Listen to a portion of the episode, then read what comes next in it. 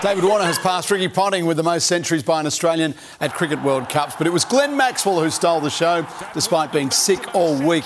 Maxwell smashed the fastest century in World Cup history as Australia destroyed the Netherlands by 309 runs.